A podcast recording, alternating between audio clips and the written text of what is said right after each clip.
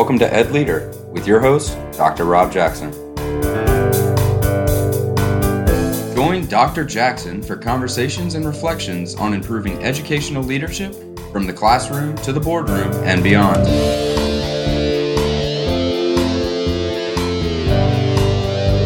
Educational leadership is an ever evolving opportunity to make a real and lasting difference in the lives of students, parents, and the community.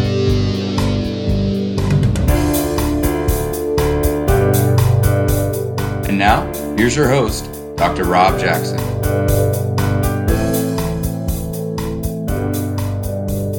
Hi, friends. Welcome to our fourth episode of Ed Leader. I'm your host, Rob Jackson, and I want to thank you for the tremendous reception this podcast has received.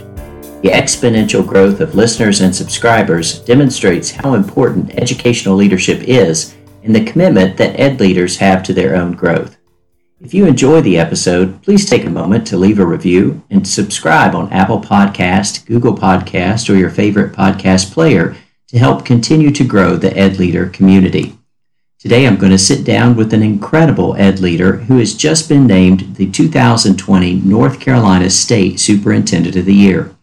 We're going to talk about courageous leadership, preserving and passing on the mantle of leadership, being careful stewards of opportunity, and personalizing education to individually meet the needs of students. Of course, our esteemed guest will have the Ed Leader inbox scenario to tackle as well. Let's get to it. I'm sitting here with an educational leader who's made a difference in countless lives over a long career. He has worked in education for more than 30 years and has served as the superintendent of the Vance County School System in North Carolina since 2015. Under his leadership, the school system's graduation rate has increased dramatically and the dropout rate has fallen to 2% from a five year high of 5.25%. Student achievement has significantly improved, and the district is no longer designated as low performing. He was named as the Central Carolina Regional Superintendent of the Year in 2014 and again this year. He's a 2017 Friday Medal recipient for his leadership with implementing technological innovation. He holds a Bachelor of Science degree in Music Education from East Carolina University, a Master's degree in Educational Leadership from North Carolina Central University, and a doctorate degree in Education from Walden University in Minneapolis. Recently, he was named the 2020 North Carolina Superintendent of the Year. In presentations together, I've laughingly referred to him as the older brother who mother loves best. Please help me welcome my good friend, Dr. Tony Jackson. Welcome, Tony. Hey, thanks. Good to be here. Tony, I really appreciate you taking the time to sit down uh, with me. I'm so excited about this brief conversation, but I, I truly value the gift of time that you're giving to me and to each of our leaders. Tony, I believe you've been a superintendent for about 11 years, is that Yes, correct? 11 years. So 11 years as the superintendent, and a couple months ago, I guess it's been by now, sitting in the room when they were just about to name the 2020 Superintendent of the Year for the state of North Carolina. And I heard my brother's name called out, Dr. Tony Jackson from Vance County, and I could not have been more excited. What was that moment like for you? Well, actually, it was a moment of just absolute stunned, to say the least.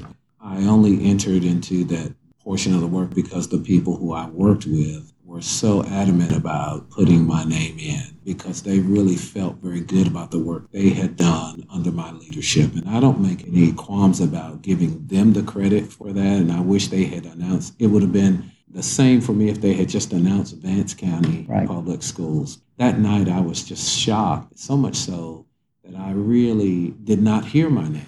Uh, the person next to me had to tap me and say, It's you. And so I stepped forward, and, and it was wonderful to look out and see the faces of those individuals who I, whom I work with every day, just beaming with pride, not for me, but for our community, knowing where we had started and where we are today, and the journey that we've set, and the destination we have put into our our professional GPS for this community, for the school system. So I was elated, extremely proud to be representing those people.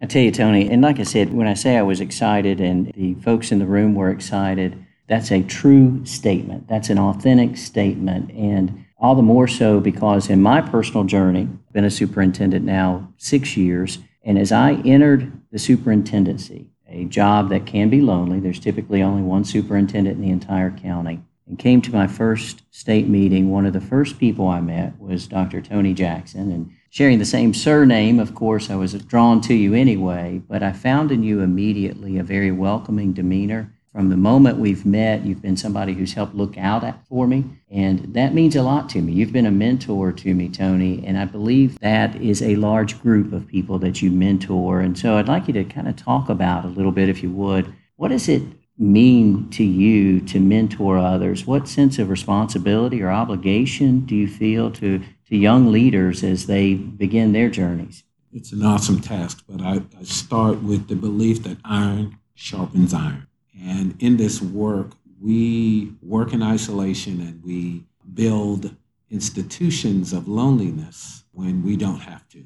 And I committed myself a long time ago that if I were given the opportunity to help someone achieve anything that I've already achieved, and that's my responsibility. I do believe that to whom much is given, much is required. That's right. And so it's required of me. I can't benefit from the leadership mantle if there's no one to pass it to when I'm done with it. I benefited from great mentors, Dr. Dudley Flood and Bill McNeal and Richard Murphy and a lot of just luminaries from across the state who, for whatever reason, saw enough in me to invest. And all of them said that it was my responsibility to give back. And so I've done that my entire career. From the time I walked into a classroom, I believed that it was my job to mentor students to want to be teachers. It was my job to mentor uh, teacher assistants to want to be teachers and principals and teachers to be principals and principals to be directors and directors to be to move on because I received the, that particular gift from other people and so it's my responsibility to give back. I don't see it as a chore, it's a gift. And I see it as a responsibility, but most importantly, I see it as my obligation to the profession. Uh, we have to give back, and if we want the profession to survive, uh, it's our responsibility to be intentional about mentoring the next generation of leaders. And, and you speak of yourself, um, Rob, you brought so much to the table, uh, and you brought so much to the work that it's been easy to just offer suggestions. But I've learned as much from you as I hope I've given over the years. We've just been very good colleagues, and I don't see it as mentoring. I just see it as building collegial networks that will help us all survive this work and do good things for children. I tell you, there's no question that we are all better together. When we work together, great things happen for children, great things happen for teachers and staff members, and for our school systems. You used a word that I want to kind of touch back on. You used the word mantle. And I kind of want to take that because I, I, really love that visual. That certainly resonates with me when I think about the mantle of leadership or perhaps the mantle of opportunity. And in many ways, Tony, we've been given this just unique opportunity to be stewards of the opportunity, to be stewards of that mantle. And you, you spoke of passing it on to the next generation. And I very much appreciate you giving credit to the previous generation, those who propped us up. We've said we stand on the shoulders of giants. And so, right. as you think about this stewardship of this opportunity, what does it mean to you that a Board of Education, that a community said that we would like Dr. Anthony Jackson to be our superintendent? What, what does that mean to you? Well, it, it really does mean that they are willing, and, and I, this is the third district that I've served, and that they are they were so willing at that time to see the reservoir of opportunities that I could bring to remove barriers and and, and provide uh, the support that those folk in the district uh, who were doing the work uh, could benefit. So I've always uh, seen it as a, as a board of education invests in me then I'm required to invest in those. And it becomes this cyclical opportunity for a community to learn from me, for me to learn from them, for me to invest, uh, and for them to invest as we move together. I see it as just a tremendous opportunity for any to serve any community. Absolutely. Um, and I've served very different communities, but there's been one thread. I've served three communities that were all in need or in search of destiny around doing what was right for kids, finding a formula to accelerate or to ignite kids towards doing a better job in the classroom and in the community. And all of these communities saw the superintendent as the catalyst for community change. And so I've had to embrace that as a part of the work, um, but I've embraced it openly because in each situation, those communities have taken the time to invest in me, right. to make deposits so that later on they could make withdrawals from our kids and from our schools and from the work that we've we've done and from uh, the opportunities that we've created to build stronger communities around um, our kids. Absolutely. You know, there's this thought about the superintendency, and we talk to leaders regardless of the context. So, the superintendency for the district, the principal for the school, the teacher for the classroom, but this opportunity to really make a real and lasting difference. And to be invited as superintendent into a community that has a need, to say to you, we need help, we believe you're the one to help us, that's a humbling experience, isn't it? Absolutely. Beyond humbling. And in fact, it's humbling on one day and scary on the next. Well, that's right. And sometimes uh, it's both in the both same in day. The same day. that's right. Because I think people want the best for our children. And I think a lot of communities, or at least I felt that communities see the superintendent sometimes as the individual that will, in some way, allow them to deliver their hopes and dreams for their children through education. That they see that person as the, the opportunity purveyor, the person who can open doors. And, and I think we have to embrace that and be very mindful of that and never take it for granted. Right. I tell uh, staff all the time we we've gone through school. We have to be very sensitive to the fact that for every child we meet, it's their first journey through. That's right. Uh, and so we have to make it special for them. We have to make it special for our families, and for a lot of parents, it's their first time having a child go through. And so it's our job to make sure that schools are uh, delivering on that promise. And I call it the brand promise. Whatever we promise that community, whatever that whatever that community requires of us, I think we have to give it the, our best shot to develop it and provide it and uh, deliver it at, at, at its at its highest level that we that we can. Absolutely, absolutely. You know, as, as you were sharing, the superintendent um, in many ways becomes the face of the school system, and often the superintendent is invited into into meetings or into rooms that others may not get to go into, and the superintendent has the opportunity in those rooms, in those conversations, to speak up for our children, to speak up for our community, to really advocate in great measure for those who may not have the opportunity to advocate for themselves. And so, thinking about that, transitioning a little bit, Tony, when we think about the superintendency, the Brookings Institute has shared that 56% of superintendents have less than three years of experience. You and I have seen significant turnover in the state of North Carolina among our colleagues. You actually, with 11 years of experience, I just actually did the research. You are the 11th most experienced superintendent in our state. In, in the state of North Carolina, we have 115 superintendents.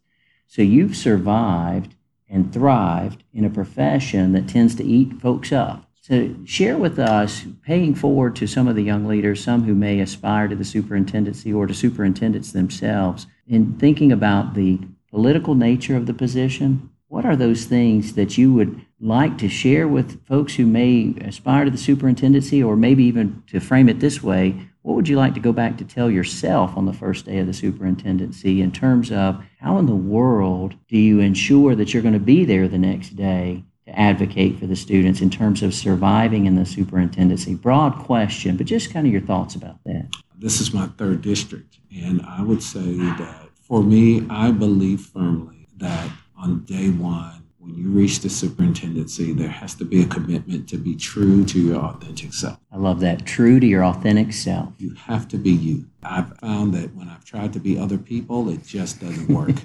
Uh, you're the best Rob Jackson there will ever be. And while we share the same surname, I can't be Rob Jackson. And I can't be Tony Jackson no matter how So hard I you- try. The first thing you have to do is be true to yourself. That's the right. second thing is that self care is important in this work. If you're not healthy and whole, you cannot do this work. That's right. You cannot do this work if you're not healthy physically, emotionally, mentally, all of those things rolled into one. You cannot attend to the things that will come at you. I do believe that your courage is a mm-hmm. part of this work. You talked about advocacy. I hope that as long as I'm in this work, that I maintain a sense of courage around standing up for children who can't stand up for themselves, fighting for access and opportunities for kids who cannot do it for themselves. I count it a, a, a, a blessing and I count it a gift to be a little, as I've said before, to be a little brown boy who grew up in Washington, D.C., to be able to sit in the superintendent's office. Uh, because at its root, I, I know a lot of my colleagues look at me when I say this, there is a cost to cowardice That's right. in this work. And our kids suffer when we don't advocate for them effectively. And I think we have to be able to tell the story about this vehicle called education and how it can transform kids from where they are today to where they believe they can be. And we don't know that. It's not our job to choose that. We just have to pave the road, give them a car. For some kids, that car is gonna gonna just make it. And for some kids, they're gonna be in hot rods. But we have to be able to give them uh, the opportunities to take the things that we provide in our schools and use them to their benefit to realize their full potential. And, and then most importantly, I think we have to embrace and accept the moral, the ethical, and the legal imperative of this work and, and be true to it, own it, and make it a part of the work that you do every single day. Absolutely. Yeah, uh, Tony, I've got to tell you, I got goosebumps when you said the words, there is a cost to cowardice. And that's absolutely true. You know, you mentioned earlier that our children are going to school for perhaps the first time. They only get to be in first grade one year, we hope. right. So every day becomes important. Right. We may only have one opportunity to speak our children's truth in the meetings we're right. in or in the place we are. And if we don't speak up, that's an opportunity lost, and our children deserve our very That's right. best. Look, as they would say in my church, that'll preach, brother. That'll preach. I've always said this it's not a fair exchange because when you take a job, when I came to work as an educator, I was told that if I come to work and I work hard in 30 years, I'll be rewarded. I got 30 years to get this thing right. When kids walk into the door, they've got 12 years, 13 if they do pre K or kindergarten, 13 or 14. They get half the time Right. To That's right. realize their potential. That's not a fair exchange. No, not at all. And And so we have to be intentional about saying that we recognize that and that the urgency for them is not the same urgency for us professionally. And we have to grow almost twice as fast as we would if, if we would be very honest about You're exactly right. And you know, to speak of that honesty, when we think about our children entering pre K or entering kindergarten, they're not all entering at the same place. It's alarming where our children are entering school in terms of kindergarten readiness or pre K readiness, and there's a lot of ways to measure that. Mhm. But regardless of the metric, we understand that we have children who aren't as prepared as other children through no fault of their own. Right. They didn't choose where they were born. They didn't choose the circumstances. And, and you and I both work in districts where there's a lot of need. It becomes a compelling piece to why we do the work, certainly, but it really pushes that immediacy of the work, the importance of the work, and the need for that courage you're talking about. I've come to terms with one thing, and, and I'm, I'm grateful to the folk in Vance County because they've been very supportive of this notion. I've told them that we have to begin talking about. I know a lot of people want to talk about the school to prison pipeline and all of those kinds of things, Right. and that's a, the failure piece of it. I believe that we have to give as much attention to the hospital to home pipeline Right. and what we do during that period of time, and then the home to church pipeline, then the home to school pipeline. And we won't have to worry about those others because kids will come with the requisite skills that they need to be successful in this environment we call school. And it challenges me as an educator sometimes to really think about different ways. Because think about it. We say up until the time they get to school that it's okay for kids to reach those important milestones when they're what? Ready. Mm-hmm. They roll over when they're ready. They wean when they're ready. They stand up. They, they wobble at the table when they're ready. They do all of those other things when they're ready, but they go to school when they're five. Exactly. An artificial date that ready we've or set. not, they're five. And then we set milestones from that point as if all of them reach the ones from home to school, that they reach them all at the same time. And I think we've got to be honest about that and really build portfolios around how to address the needs of kids who come at different places. That's why I've always been a huge proponent of personalization for kids. Right. And if we would at least gather the courage to really personalize and truly personalize the educational experience for every single child, then I think we will make far more progress moving kids along as opposed to setting an artificial start and saying every kid is gonna gonna be there. I believe every kid can live up to whatever their full potential is. I'm a true believer in the power of possibilities. Absolutely. I, I'm a kid that if you no one who knew me would ever say I would be sitting in this chair. In fact, uh, I ran into my high school principal a few years ago, and uh, I was a principal at the time, and I told him uh, what I was doing, and he laughed hysterically. Uh, so I Did he say you'd been well prepared because right. you spent so much time in his office? That's exactly what he said, and, and, and I'm proud of that because I learned the job from the inside out. Uh, but but I think we have to be honest. Yes, there's a, there's an authenticity that we have to put in front of them to say that we expect them, and not only do we expect them to come and be ready on that day one, we also expect them to leave us polished and finished when most of us didn't leave polished. That's finished. right. That's in right. fact, I have friends who are my age who are still trying to find themselves. Exactly. So I think we have to be honest with them about the journey. That's right. Uh, I love saying to people, I and even my own, my personal children, I've said to them, I want you to enjoy the journey. There you go. I want you to enjoy the journey. I don't want you to look back and say, I should have. Take advantage of every opportunity. Use every resource at your disposal, but enjoy the journey. That's so powerful, and I'm invigorated just listening to you. You know, it's an exciting time to be an educational leader. And I, for one, am proud and excited that you will have the opportunity that being the state superintendent of the year will afford you. I'm advising our State Board of Education opportunities to speak in large gatherings, to really speak up and share um, the work that you've accomplished, but also this vision you have, this work around birth through four, this work around understanding that children are ready when they're ready, and we need to personalize and differentiate what we're doing as educational leaders. You've got mail. Just when everything is going perfectly, someone makes a choice that lands squarely on your desk. What will you do and how will you handle it? It's time to check the inbox. Well, there's the bell, Tony. So we've got something in our inbox. Our superintendent, Vance County, we just found out someone walked into your office and said, Dr. Jackson, a teacher, now this teacher's inexperienced perhaps, a teacher has posted something on social media about the school that's not flattering. As our superintendent, how do you handle that, Dr. Jackson? First of all, we have processes, and did it happen during the school day? Is it protected speech around this area? And most importantly, what's the context? And has it created some level of disruption? Once you've learned that, then I think you have to have a conversation. Well, you have to decide whether a conversation is warranted. Right. I think people have the right to have their own opinions, Sure. uh, even when they're not flattering Right. uh, for the school. But most importantly, I hope that there's a relationship That's right. that's been built over time that would allow you to have a conversation to understand why, and then you can talk with this individual about the impact of such, and then you could also uh,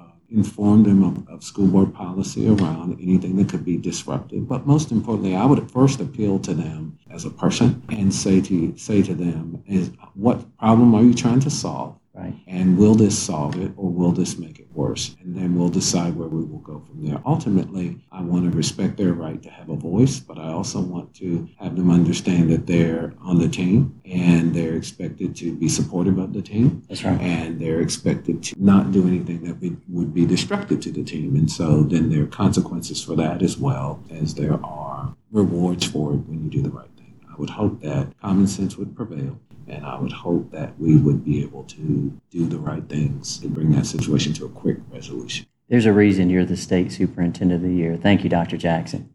Tony, I greatly appreciate the time you've spent with us. Congratulations, my friend. I'm just so proud to be able to call you colleague, mentor, most importantly, my friend. Thank you, Tony. Thank you for having me.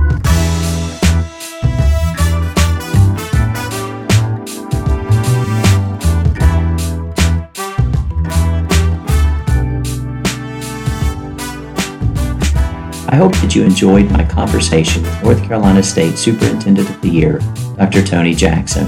He certainly gave us a lot to consider and reflect upon, particularly the cost of cowardice or the lack of courage to speak up for our students, and how humbling it is when you are given the mantle of leadership in a classroom, a school building, or a school system.